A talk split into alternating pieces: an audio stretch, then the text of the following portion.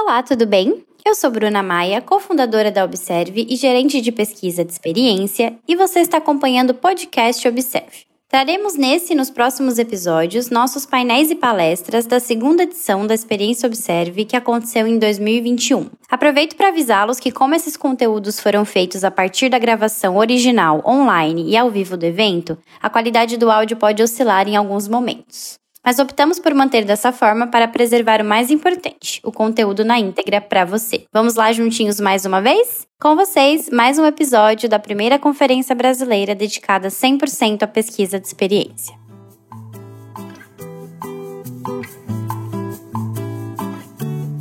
Olá, meu nome é Vitória, eu faço parte do time de comunicação da Observe 2021, a Conferência Brasileira de Pesquisa de Experiência que você está acompanhando agora. Eu sou uma mulher negra, gorda, de cabelos bem curtos, estou usando bastante acessórios nos braços, no pescoço, nas orelhas e no nariz, estou usando também óculos de grau e uma roupa amarela. A Laís Mello é psicóloga de formação. Hoje ela trabalha com UX conversacional na empresa de saúde e tecnologia Vitalk. E ela também presta atendimento clínico. A união dessas duas experiências não poderia ser mais recomendada para falar sobre a saúde mental do pesquisador. Quem cuida do pesquisador? Quem mapeia os seus pontos de dor? As pessoas pesquisadoras no mercado de trabalho lidam todos os dias com muitos desafios, objetivos, subjetivos, justamente por serem vistas como profissionais que dominam a técnica da escuta e da necessidade obrigatória. Porém, assim, as suas necessidades psicológicas são deixadas de lado. Então, como poderemos realmente criar um espaço seguro, um ambiente emocionalmente seguro para quem trabalha com pesquisa? Que essa palestra da Laís seja um ambiente, um momento de reflexão e aprendizagem automática para todos nós. Ao final dessa palestra, vamos ter um bate-papo ao vivo com a Bárbara com perguntas e respostas. Com vocês, Laís Melo. Olá, Seja bem-vindo, seja bem-vinda nesse momento que você está vendo esse vídeo sobre saúde mental da pessoa pesquisadora. Meu nome é Laís Mello, eu vou me autodescrever agora. Eu sou uma mulher, tenho 24 anos, eu sou psicóloga, psicanalista e UX designer. Eu sou uma mulher negra, Slide. tô com cabelo trançado aqui, umas tranças soltas, cabelo comprido. É, tô usando uma blusa azul com algumas listras coloridas, vermelho, amarelo, verde e branco. É, também tô usando um batom, um brinco bem grande, só em uma orelha, e alguns brincos menores também. É, eu não tenho nenhuma deficiência, minha altura é 1,59 e os meus olhos estão bem pretos, aqui eles são castanho escuro, mas aqui no vídeo tá bem preto. É, eu vou começar a falar um pouquinho para vocês sobre a ideia, né, os pensamentos que eu reuni aqui pra gente saúde mental da pessoa pesquisadora. Da pessoa pesquisadora. E acho que ficou bem bacana. Eu até fiz uma, uma pesquisa entre alguns pesquisadores e pesquisadoras próximas do meu contexto social. Consegui falar com 104 pessoas para trazer alguns dados bem interessantes para a gente conversar aqui hoje. Então, queria começar falando que todas as pessoas lidam com questões de saúde mental. E aí pode ser desde um adoecimento diagnosticado, como ansiedade, depressão, insônia, entre outros, existem muitos, né? Mas também pode ser um mal-estar, um desconforto é, desencadeado ali no cotidiano, por algum acontecimento muito é, estressante ou que deixou muito triste, deixou muito chateado. Então, todos nós lidamos em algum momento é, da nossa vida com alguma questão de saúde mental. Hoje a gente vai tentar focar aqui em questões bem específicas dos pesquisadores e pesquisadoras. Eu vou dar um contexto geral sobre os principais o que vamos ver é, fatores que afetam, né, gerando sentimentos negativos ou gerando adoecimentos mentais mesmo. Depois a gente vai passar para uma parte de é, explicar e contextualizar o que é a saúde mental e o que cada pessoa pode fazer para promover ela, para alcançar ela na sua vivência, no seu dia a dia. E por último, a gente vai para uma rodada de dicas mais práticas, né? e umas reflexões mais objetivas próximas da nossa realidade de como ter né, um dia a dia psicologicamente saudável e seguro. Vamos começar então falando sobre as dificuldades do trabalho com pesquisa. Desenho como é que essa rotina de trabalho cabeça, pode gerar aí uma série de questões, né, para cada pessoa que está inserida nessa área, nesse mercado. Para muitas pessoas é comum que os principais desafios emocionais aconteçam no cotidiano. E isso varia muito no espectro de espectro, espectro de percepções. Pode ser desde uma dificuldade em lidar com as incertezas desse tempo de pandemia, aquela ansiedade que às vezes a gente tem por uma resposta no WhatsApp ou no e-mail, por exemplo, dificuldade em tomar decisões porque está se sentindo muito confuso ou confusa, aumento ou diminuição do apetite em momentos de tensão, diminu diminuição e aumento do sono também pode acontecer, e enfim, muitas outras questões que acontecem no dia a dia. No ambiente de trabalho, mais especificamente falando, todos nós, né, viemos aí ao longo dos últimos meses, anos acompanhando um aumento significativo de problemas desencadeados ou é, que foram iniciados no ambiente de trabalho, problemas emocionais mesmo, né? E existem já alguns dados sobre isso, peguei alguns aqui pra gente pensar um pouco. Por exemplo, 52% dos trabalhadores brasileiros sofrem de ansiedade quando estão no ambiente de trabalho, que é um número bem alto, né? 52%. E 65% de, dos respondentes de uma pesquisa que vai estar linkada aí nas referências para vocês é, afirmaram que o estresse no trabalho está comprometendo as suas noites de sono. E é justamente esse o ponto que eu queria tocar mais hoje, né? Como situações difíceis e angustiantes do ambiente de trabalho podem afetar outras áreas da nossa vida também e vice-versa. É um sistema que se retroalimenta, né?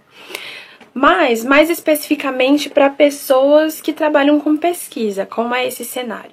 Então, como eu contei para vocês, eu falei com 104 profissionais através de um formulário de pesquisa mesmo, fazendo algumas perguntas sobre saúde mental, sobre a saúde mental deles.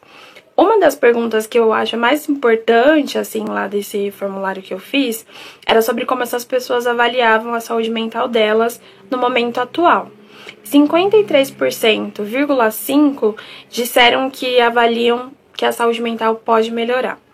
23,3 avaliam como boa, 20,9 avaliam como ruim e 2,3 avaliam como péssima. O nível mais baixo né, nessa relação ainda ficou com um número menor, porém 53,5 avaliam que pode melhorar. E o que mais me chamou a atenção, na verdade, é que havia uma quinta opção, que era para quem avaliava sua saúde mental como ótima ou excelente. E nenhuma pessoa, nenhum dos respondentes, pesquisadores e pesquisadoras, escolheu essa opção. Então, acho que já é um dado interessante para a gente ir montando e configurando esse cenário. Elenquei aqui também, para a gente entender melhor do que a gente está falando, é, os fatores estressores, que são as principais causas de frustração, ansiedade, angústia, até raiva, né, no ambiente de trabalho para essas pessoas. Agrupei em seis grupos principais, vou falar um pouquinho sobre eles agora. Tem as dificuldades de execução na pesquisa, e aí pode desde é, dificuldade em montar o recrutamento, o baixo orçamento, prazos muito curtos para executar pesquisas que são muito grandes, e até mesmo o trabalho remoto, né, fazer o campo remotamente, é, nesses tempos de pandemia que tem sido exclusivamente remotamente, para muita gente, pode ser um fator estressor também. Tem a desvalorização da área e a baixa maturidade das empresas para pesquisa. Apesar de serem dois, duas fontes de estresse bem parecidas, elas são diferentes. Vou tentar explicar o porquê. A desvalorização da área está mais relacionada com a sensação de que a sua pesquisa nunca gera acionáveis dentro da empresa, que o que você fala não é levado em consideração ou é subestimado de alguma forma. A própria baixa remuneração desses pesquisadores e pesquisadoras e a sensação de que você precisa defender constantemente a importância da pesquisa, tem que relembrar sempre, parece que as outras áreas ainda não têm essa mentalidade, que é bem próximo da baixa maturidade das empresas para pesquisa, mas aqui eu deixei mais relacionado com aspectos como, por exemplo, precisar transformar os seus dados qualitativos em quantitativos porque a empresa simplesmente não valoriza esses dados ou não entende a importância deles. Outro tipo de é, estresse é, que pode acontecer aí em relação a isso é, a sua pesquisa ser descredibilizada pela sua empresa, ou você precisar gerar resultados muito rápidos não conseguir utilizar a pesquisa adequada, o método adequado, porque você tem que entregar um resultado rápido, não ter tempo para elaborar os seus insights também, sentir que o seu trabalho não tem qualidade porque a empresa não, não cria esse formato confortável para você trabalhar da forma que você considera mais adequada, né? Então, esses dois aspectos aí são grandes fontes de estresse para os pesquisadores nas empresas. É, outras, outros tópicos, sensação de esgotamento, talvez esse seja até compartilhado por outras áreas da tecnologia e por outras áreas do mercado corporativo no geral, hoje em dia, né?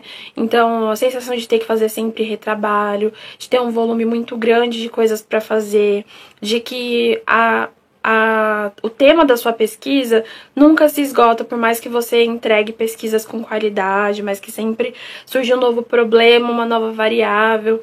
E eu compreendo até, foi algo que um dos pesquisadores comentou lá, ou pesquisadora, que esse tipo de estresse, né, pode até ser estimulante de alguma forma.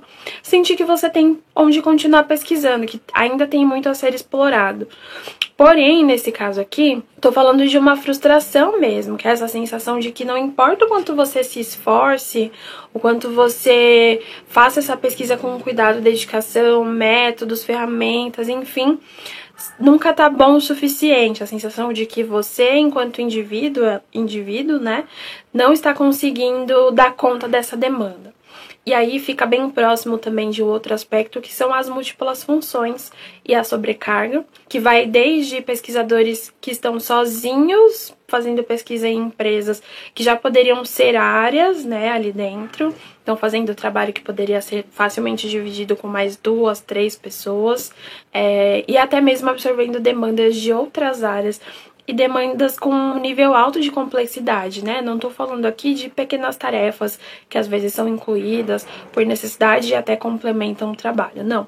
Tarefas completamente fora do escopo de trabalho, fora da sua função, que você precisa acabar incorporando ali para continuar dentro da empresa, para continuar fazendo o seu trabalho.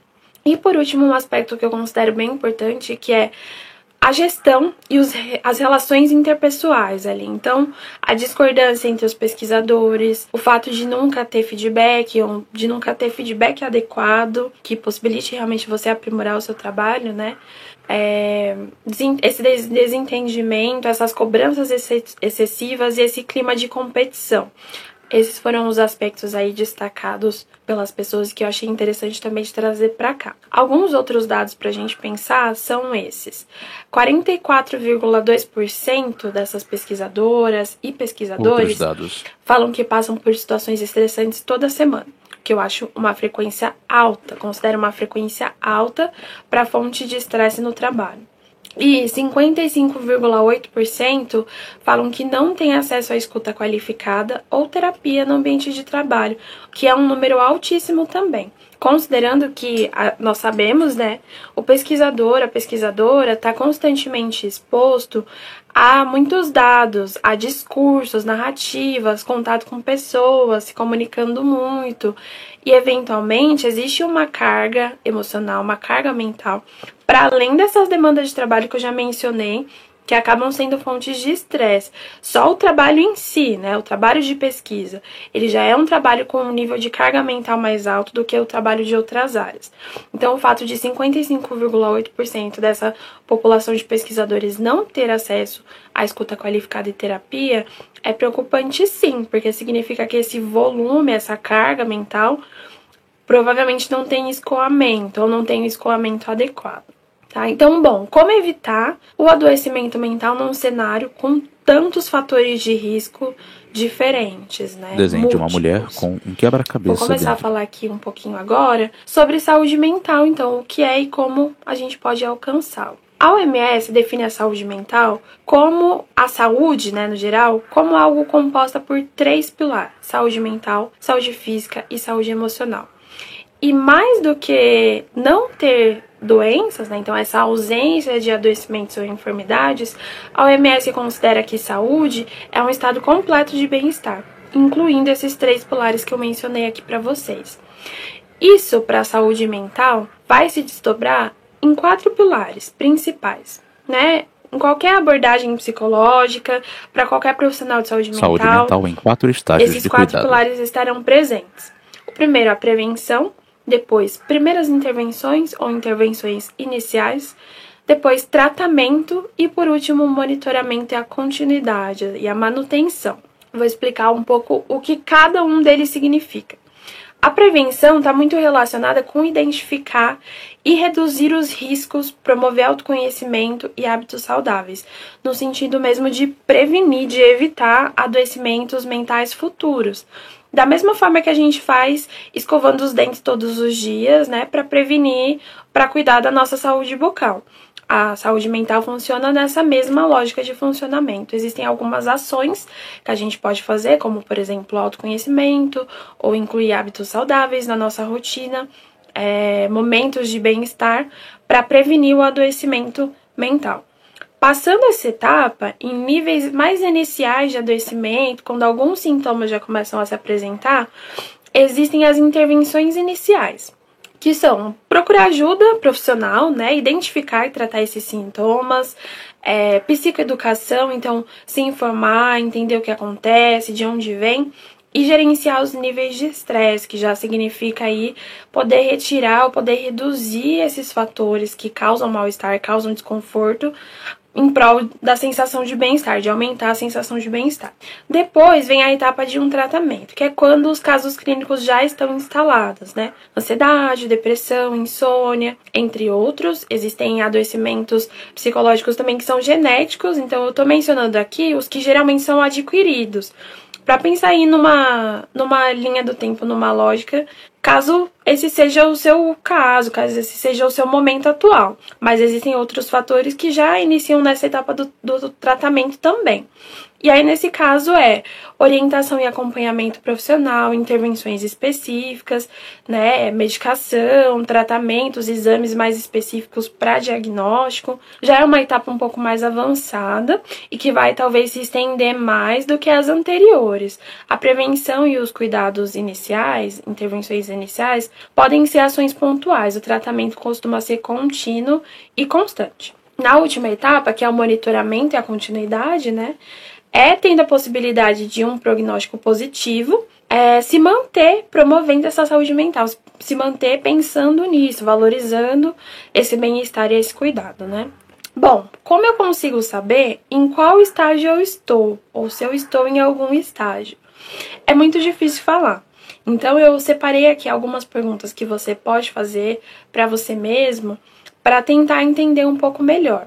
Porém, ressalto que, se essa pergunta te captura de alguma forma, né? Como em que saber estágio será estágio que eu tô? O que será que eu deveria fazer?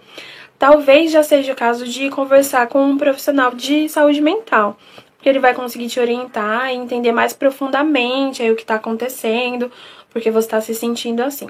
De toda forma, existem essas perguntas aqui que você pode fazer para se orientar um pouco melhor. Por exemplo, há quanto tempo você está se sentindo assim? É um, um tempo prolongado, um período de tempo prolongado, já começa a gerar um sinal de alerta. Se você está se sentindo mal durante uma semana, durante alguns dias, tendo muito claro o que deixou você assim, então não tem um estado de confusão, as coisas estão claras, é, isso não necessariamente precisa ser preocupante, porque sentimentos negativos fazem parte da experiência humana de qualquer pessoa. Porém, se esse estado emocional negativo, de tristeza, de decepção, de ansiedade, se prolonga ao longo dos meses, mais de um mês, mais de dois meses, mais de três, com certeza já é considerado um período prolongado. Então, isso já deve gerar assim, um sinal de alerta para você. Depois, o que você está sentindo interfere na sua vida? Gera prejuízos significativos para você? Tem coisas que você não consegue fazer ou não quer mais fazer, mesmo que você gostasse antes, por conta desse estado emocional que se instalou aí nos últimos tempos? Então, esse também é um sinal de alerta importante. E por último, você sente que alguém ou alguma coisa, algum evento, algum lugar ajuda você a se sentir melhor? Ou está ficando cada vez mais difícil você se sentir melhor, independente da companhia, do lugar onde você está. Então, acho que essas perguntas ajudam você a se orientar um pouco. Se o seu estado emocional negativo está se prolongando há muito tempo, está prejudicando e trazendo prejuízos para sua vida em diversas áreas, e você acha difícil alguém te ajudar ou alguma coisa te ajudar, procure ajuda profissional com um psicólogo ou uma psicóloga o mais breve que você puder, para entender o que está acontecendo. Tá? E aí eu vou passar para a última etapa aqui da minha fala, que é como ter um dia a dia de trabalho psicologicamente seguro. O que, que eu faço, né? Eu começo Saiba a fazer o que fazer e como já. fazer. Antes de tudo, é importante a gente entender que cada vivência, cada recorte gera um desenvolvimento emocional subjetivo e individual. Então, as dicas que eu vou dar aqui são generalistas, mas é importante você ter em mente que só você conhece por completo as suas necessidades psicológicas e que problemas específicos e complexos demandam soluções específicas e provavelmente complexas, né? Causadas aí, influenciadas por mais de um fator, por mais de um agente. Então tenha isso em mente e não existe em procurar ajuda especializada, né, para falar sobre as suas questões se você achar necessário. Porém, vou retomar aqui algumas condições que são básicas para a saúde mental no ambiente de trabalho, que você pode procurar desenvolver, mas como eu vou falar um pouco mais à frente, é, cada colaborador e colaboradora não consegue sozinho desenvolver ou é, proporcionar e criar essas características para o ambiente. Então, acho que esse momento também é mais para liderança, gestão que esteja me ouvindo aí, ficar bem atento e procurar integrar esses elementos ao ambiente de trabalho da sua equipe que é o seguinte: todas as pessoas nos seus trabalhos precisam sentir segurança para interagir, pedir ajuda, pedir e dar feedback, sentir que pode contribuir. Segurança para aprender, então fazer perguntas, inovar, arriscar, tentar de um jeito diferente, de um jeito próprio que funcione. Segurança para se expressar sobre problemas, apontar, né, problemas, desafios, falar como se sente, isso precisa ser natural e bem-vindo, mais do que natural, isso precisa ser estimulado no ambiente de trabalho. E por último, a segurança em pertencer àquele espaço, como membro, se sentindo apoiado, se sentindo valorizado e valorizado. É, se você não é uma liderança, não é gestão e acha difícil né, se sentir assim no seu trabalho por conta da estrutura, por conta do formato, mesmo que você não consegue agir sobre esses fatores, você consegue identificar onde está o problema para que você individualmente pense aí como agir sobre essas questões, né? Então acho que esse é o mais importante que a gente está falando aqui também, de identificar onde está o problema para essa tomada de decisão, identificar o que poderia mudar, o que pode ser transformado na sua realidade, esse processo ficar um pouco mais simples também. E aí vou retomar aqui com dicas práticas sobre os quatro estágios que eu falei anteriormente, né? De prevenção, primeiros, primeiras intervenções, tratamento e monitoramento. O que é que eu faço em cada etapa? O que, é que cada pessoa deveria fazer em cada um desses estágios? Então, primeiro, prevenção. Registre o seu humor, os seus sentimentos as suas emoções. Seja através de um diário, de um bloco de notas, de um registro que pode ser semanal ou mensal, uma planilha, um documento, o que você achar que faz mais sentido para você. Registre isso, observe como você se sente, expresse como você se sente de alguma forma. Essa ideia do registro é justamente para quem está começando, talvez ainda não se sente confortável em se abrir com alguém, ainda quer entender como é que isso funciona. Então faz um registro seu, pessoal. Grupo no WhatsApp. Eu tive uma paciente que fazia grupo no WhatsApp com ela mesma e ia registrando. Então, encontre aí uma forma que funcione para você e comece esse registro. Tenha um hobby ou tenha atividades prazerosas fora do ambiente de trabalho, fora dos seus compromissos sociais, dos seus papéis sociais. Faz o que você gosta, seja uma atividade física, uma atividade artística, uma escrita, um projeto pessoal. Pode ser também bem livre, né, para sua criatividade, para o que faz mais sentido para você. E priorize sempre lugares, relações e atividades que te fazem bem, se possível retirando ou substituindo mesmo o que você sente que te causa desconforto emocional de alguma forma. Para a etapa de primeiras intervenções, já é buscar terapia. Se você sente que você já precisa modificar alguma coisa, mudar de alguma forma, é importante você ter acompanhamento profissional para que essas mudanças sejam orientadas e para que elas gerem né, aí o mínimo possível de desconforto, de mal-estar que for possível mesmo, diminuir. Então, busque essa disposição também para essa mudança de hábitos e cuide ativamente da sua saúde física, social e mental. Tenha, principalmente nessa fase, curiosidade sobre os motivos, as causas do seu mal-estar, do seu adoecimento. Isso vai ser muito importante para você identificar o que está fazendo você se sentir assim. Não simplesmente deixar de se sentir assim e ignorar esse sentimento, mas muito mais do que isso, entender o que causa ele e poder é, diminuir essas causas. Na etapa de tratamentos, também é com um profissional de saúde mental, de psicologia, para você identificar os seus níveis de risco e se você precisa de tratamentos complementares, com psiquiatra, com neurologista, com médico muitas vezes, ou nutricionista, fisioterapeuta, muitas vezes é frequente, tá? Comum que o adoecimento mental esteja relacionado com o adoecimento físico. Então, junto aí com o seu profissional de psicologia, vocês vão juntos identificar é, o que pode estar relacionado e buscar terapias e tratamentos complementares. E por último, o monitoramento e a continuidade, que é justamente sobre o que a gente está fazendo aqui hoje, de ter sempre em mente que saúde mental é uma coisa importante. Ficar atento a qualquer sinal de risco, na intenção de diminuir e de intervir sobre, né? Reduzir esse sofrimento emocional individualmente. E aí, duas dicas de ouro mesmo, essas são universais, independente de qual fase você esteja, independente de que trabalho você esteja, você pode buscar aplicar essas dicas. Na, na psicologia, a gente tem diversas abordagens e elas divergem em muitos aspectos, mas geralmente elas concordam nesses dois. Então, veja só como você vai poder aplicar aí na sua realidade. A primeira dica: construa e acione uma rede de apoio. Na pesquisa que eu fiz com esses 104 pesquisadores e pesquisadoras, 79,1% contaram que podem falar, se sentem à vontade para falar sobre trabalho com amigos. E até uma porcentagem de 34,9% conversa com o chefe, conversa com uma pessoa da gestão no ambiente de trabalho, que é um número bom, né? um número considerável. Porém, mais, muito mais importante do que construir essa rede de apoio é acioná-la em momentos de necessidade, pedindo ajuda, pedindo feedback, pedindo apoio, pedindo recursos. Então, acione a sua rede de apoio quando você achar necessário. E aí a gente vai falar sobre também um pouquinho mais à frente o que é necessário, né? Talvez esse filtro fique um pouco comprometido também. Mas a segunda dica que eu vou dar aqui nessa etapa é faça uma pausa. A produtividade tóxica, que é esse conceito novo, né, que a gente vem estudando, a gente vem falando sobre ele, ela se manifesta justamente nesse sentimento de que você sempre deve estar fazendo alguma coisa. Mas essa é uma visão distorcida sobre o que é produtividade, uma visão distorcida sobre o que é ser um bom ou uma boa profissional, né?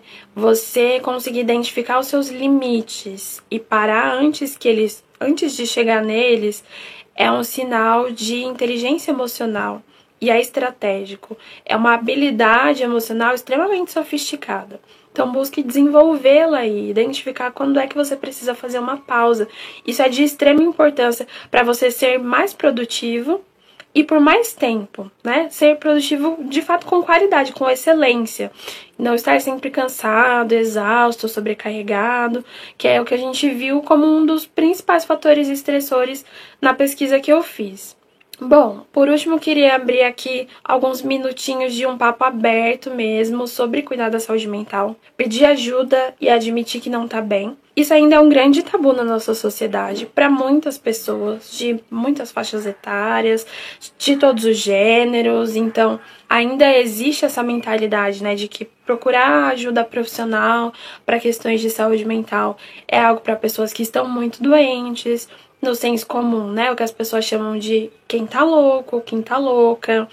É, que você, por exemplo, é, fazer um tratamento medicamentoso é um sinal de fraqueza. que você demonstrar emoções, que você falar sobre como você se sente, é um sinal de fraqueza, de vulnerabilidade.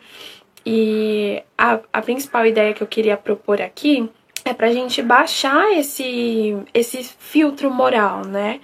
E nos permitirmos mesmo é, ser cuidados, ser cuidadas, pedir ajuda, delegar tarefas, fazer pausas, acionar rede de apoio. Tudo isso fazem um contrapeso ali, né? Um contraponto com os fatores estressores que eu identifiquei, que a gente identificou.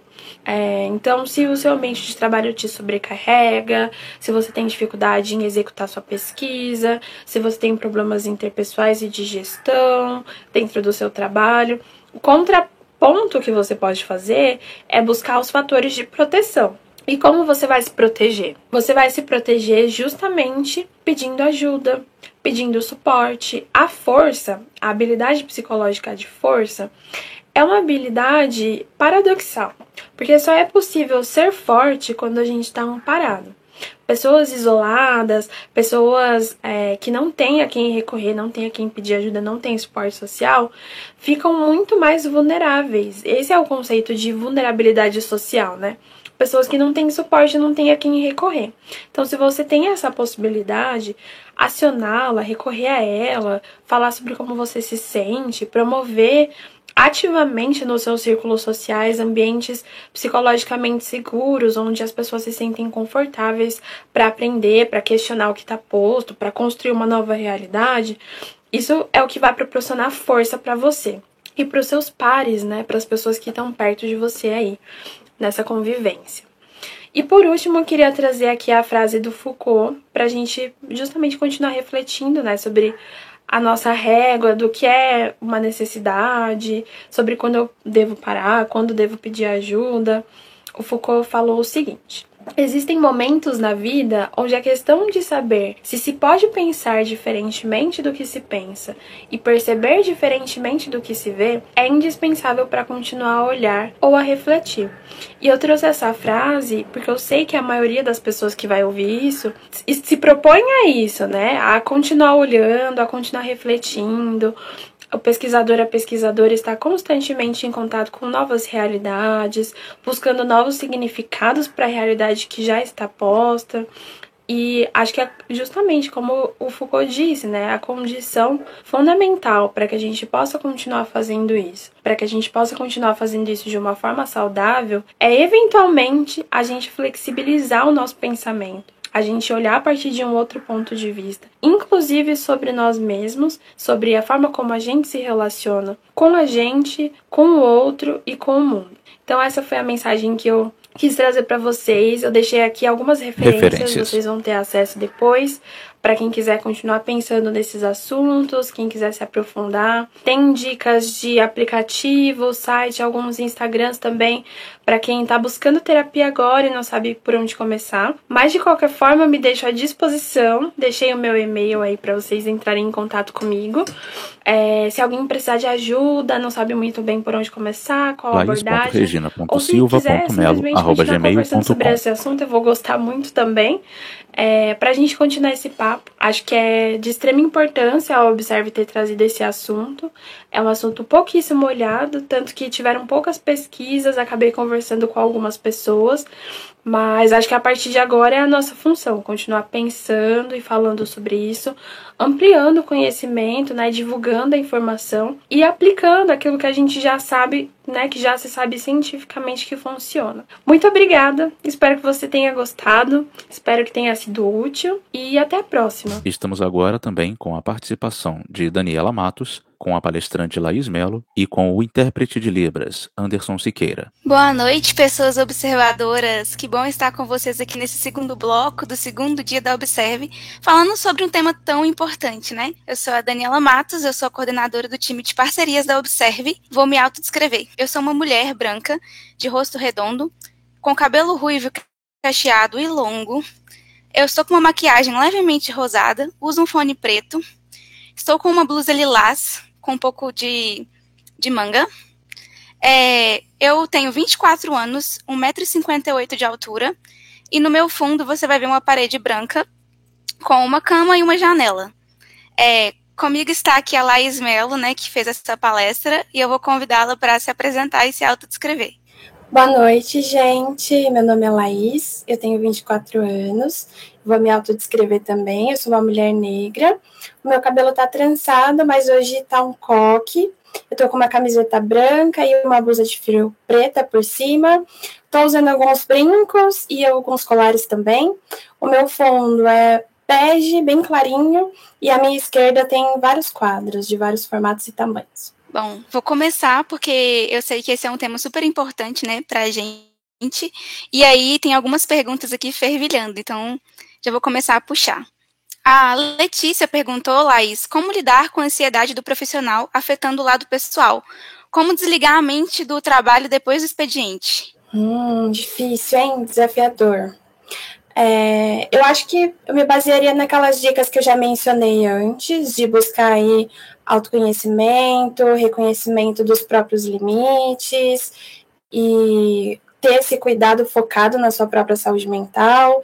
A sua ansiedade é frequente ou ela é sazonal? Existem algumas coisas que te deixam mais ansiosa? Dá para diminuir essas coisas que te deixam mais ansiosa ou não? Tá sempre presente, você precisa fazer alguma coisa mais efetiva, né? Acho que isso tudo é importante. Mas sobre conseguir desligar a mente do trabalho, talvez criaria algumas regras para o seu cotidiano, um ritual de fim de dia, coisas que você faz sempre para o seu cérebro entender que o dia de trabalho está acabando, que agora você vai fazer outras coisas. Acho que pode ser um bom caminho para começar. Eu vou para a próxima pergunta, então. Olha, eu vou juntar duas perguntinhas aqui que eu acho que elas são um pouco análogas e acho que você pode responder elas é, uma em seguida da outra. A Carla perguntou: como se comportar diante de um participante que está relatando uma experiência traumática? E a Elenai perguntou: como pe pesquisadores, acabamos escutando dores das pessoas, muitas das quais não temos poder para solucionar. Neste caso, como podemos dissociar e entender os limites dessa escuta? Palavra interessante, ela falou dissociar, né? Eu acho difícil, porque justamente essa, esse contato humano, essa comunicação próxima necessária na pesquisa, implica entrar em contato com coisas íntimas e profundas em muitos momentos, né? Isso é frequente. Talvez, nesse sentido, o trabalho do pesquisador seja bem próximo do trabalho do psicólogo. É, eu acho que você só vai conseguir, de fato, fazer essa escuta, conseguindo buscar os insights que você procura, ou, de fato, fazer o seu trabalho mesmo sem que isso comprometa a sua saúde emocional, se você tiver como elaborar essas questões que chegam até você, porque elas vão chegar, te afetando mais ou menos, vão, vão chegar, vão se apresentar. Então, eu recomendaria que você tivesse um espaço seguro para falar sobre isso seja com colegas de trabalho ou na sua terapia, com pessoas de confiança, fazendo um registro mesmo das coisas que mais te, te marcam, te afetam, te atravessam. Acho importante aquilo que eu falei na palestra, né, de conseguir dar escoamento para esse acúmulo de tensão, esse volume de é, problemas, desafios emocionais, emoções que são colocados aí no, no dia a dia da pesquisa. E como é importante ter essa rede de apoio, né? Falando sobre isso, tem uma perguntinha da Naira aqui que eu acho importante da gente fazer. É, você comentou sobre a importância de uma rede de apoio e que alguns respondentes até conseguem construir essa rede com as próprias lideranças. Então, que dicas que você daria para uma pessoa que é pesquisadora solo, né, que é a única representante dessa área dentro do time? Eu recomendaria buscar aliados, mesmo que as outras pessoas dessa empresa não estejam fazendo pesquisa, lidando com pesquisa, existem as áreas mais interessadas, ou uma, duas, poucas pessoas na empresa que são mais parceiras, que te entendem melhor. Então, recomendaria buscar esses aliados. E, de toda forma, é, não esperar que esse apoio emocional venha só das pessoas do seu ambiente de trabalho então, talvez buscar uma rede de apoio mais ampla, bem ampliada mesmo, com amigos, familiares. E, de novo, estou repetitiva, mas é porque de fato é muito importante buscar ajuda profissional para falar sobre isso. Principalmente aí nesse contexto de se estar sozinho ou sozinha, né? A Rania perguntou é, estou pela primeira vez na vida em um ambiente com as condições básicas de saúde mental. Porém, ainda tenho aquele receio de experiências anteriores. Como conseguir vencer esse receio sem atrapalhar a vida profissional atual? Nossa, primeiro que bom que você conseguiu, que bom que está tudo indo melhor, indo certo. E eu acho que é importante você fazer terapia. O objetivo da terapia é justamente esse, que você consiga elaborar de uma forma saudável, reorganizar esse conteúdo traumático aí dentro da sua história, da sua vivência, para conseguir aproveitar o momento atual, aqui agora, sem que esse passado, esses traumas, experiências negativas comprometam ou até te atrapalhem, te impossibilitem de aproveitar o momento atual, né? Tem uma perguntinha interessante aqui da, da Tainá, né? Que, que eu, eu acho ela assim. É importante para a gente escutar mesmo, né? Porque acho que às vezes a gente esquece que tem todo um ambiente em volta. É, a Tainá perguntou: quando percebemos que algum colega de trabalho está muito ansioso ou estressado, como nós podemos apoiar? Certo. Bom, se você tiver disponibilidade, se você tiver bem para isso, talvez você possa oferecer ali uma escuta empática, né? É, ouvir mesmo sem julgamento, entender sem intenção de dar conselho, fazer alguma sugestão, simplesmente ouvir, acolher e entendendo ali junto com essa pessoa próxima, colega de trabalho, ou até de outros espaços da sua vida mesmo, é, se tem algo que vocês possam fazer juntos ou que você possa fazer para ajudar, mas aí acho bem importante frisar que você precisa estar atento ou atenta aos seus limites nessa escuta que você faz, nessa proposta de ajuda que você oferece. Então, identifica ali qual o grau, a complexidade do sofrimento, da dificuldade que essa pessoa está passando e orienta ela a buscar ajuda profissional se for necessário, né? Principalmente se forem casos de emergência, um sofrimento, uma angústia muito aguda, talvez seja mais fácil e mais apropriado direcionar para o preciso naquele momento, né? Legal. E uma coisa que, que eu tô percebendo até pelas perguntas, né, pessoal, é para algumas pessoas ainda é tabu falar sobre as partes práticas, assim mesmo, de procurar essa ajuda. Tem uma pergunta interessante é, da Ariane. Ela disse: Como conversar sobre medicamentos psiquiátricos com pessoas que têm um preconceito com essas questões? Minha família ainda tem uma dificuldade em conversar sobre isso comigo. Hum, interessante. Acho que isso que a gente está fazendo hoje aqui é muito importante para a gente desconstruir essas ideias e entender a importância, a necessidade disso tudo. Eu diria para a Ariane, Ariane, o nome dela, né? A moça que fez essa pergunta. Isso, Ariane eu perguntaria para ela se o fato da família dela entender a importância e a necessidade do tratamento medicamentoso dela, é, se ela tem energia agora para lidar com isso, se ela está fazendo um tratamento medicamentoso, provavelmente ela está no momento de fragilidade emocional, que ela está precisando de apoio, e talvez não seja a hora mais adequada para ela dar explicações ou fazer ensinamentos. Falaria para ela buscar o colo, o apoio agora das pessoas que ela sente, que compreendem ela. Continuar pensando sobre saúde mental de uma forma saudável, para aos poucos a gente mudando essa noção, essa mentalidade na nossa sociedade como um todo. E é, aliado a isso, né, pensando também sobre diálogos nos espaços familiares, mas também em diálogos nos nossos espaços de trabalho, o Luiz perguntou: Gostaria de ouvir a sua opinião sobre como podemos acionar esses aprendizados junto aos profissionais de RH das empresas em que trabalhamos. Ah, legal. Acho que o RH realmente pode ser um bom aliado, um bom ponto de partida para começar a pensar nisso dentro das empresas. Hoje em dia, provavelmente o RH da sua empresa se preocupa ou pensa nisso de alguma forma. Então, se tiver abertura lá para você conversar sobre isso, eu apostaria em tentar entender que nível está isso, quanto a gente pode falar sobre isso. E aí levar isso como uma demanda mesmo, como algo que é importante para você, faz diferença para você se sentir pertencido, para você sentir que tem bem-estar, né, que o seu ambiente de trabalho é psicologicamente seguro. E aí é, sugeriria até propor aquelas quatro dicas que eu falei, né? Olha, eu gostaria de sentir que tem abertura para eu expor minhas ideias sem julgamento aqui. O que a gente pode fazer junto, eu como colaborador, você como RH, para que isso aconteça, para que isso seja factível. É, a Gabriela Laís perguntou: como balancear a cultura ágil com o tempo das pesquisas e das pessoas? Qual seria a melhor maneira de comunicar isso e demonstrar a importância das pausas? Interessante. Acho que isso ficaria um pouco mais simples de fazer e de se demonstrar se você não está sozinho, se você tem uma equipe. Que provavelmente essa deve ser uma necessidade sentida e compartilhada por mais pessoas. E aí eu me organizaria como time mesmo, né? Pensando naquele ponto que eu trouxe lá atrás, de que estar bem, estar psicologicamente saudável é importantíssimo para que a pesquisa tenha qualidade, para que o trabalho tenha qualidade. Então, construiria uma cultura de abertura para falar, uma cultura de um ambiente psicologicamente saudável. Agora, se você está sozinho, acho que realmente a coisa fica mais complexa. Voltaria para aquele passo anterior de buscar aliados em outras áreas da sua empresa e no, seu contexto atual. Adaptaria essa questão de montar um grupo de pessoas que pensa sobre isso e que se importa com isso. A Naira fez uma pergunta interessante, que é se você acha que a procrastinação é um sinal de alerta de que alguma coisa está errada com a gente.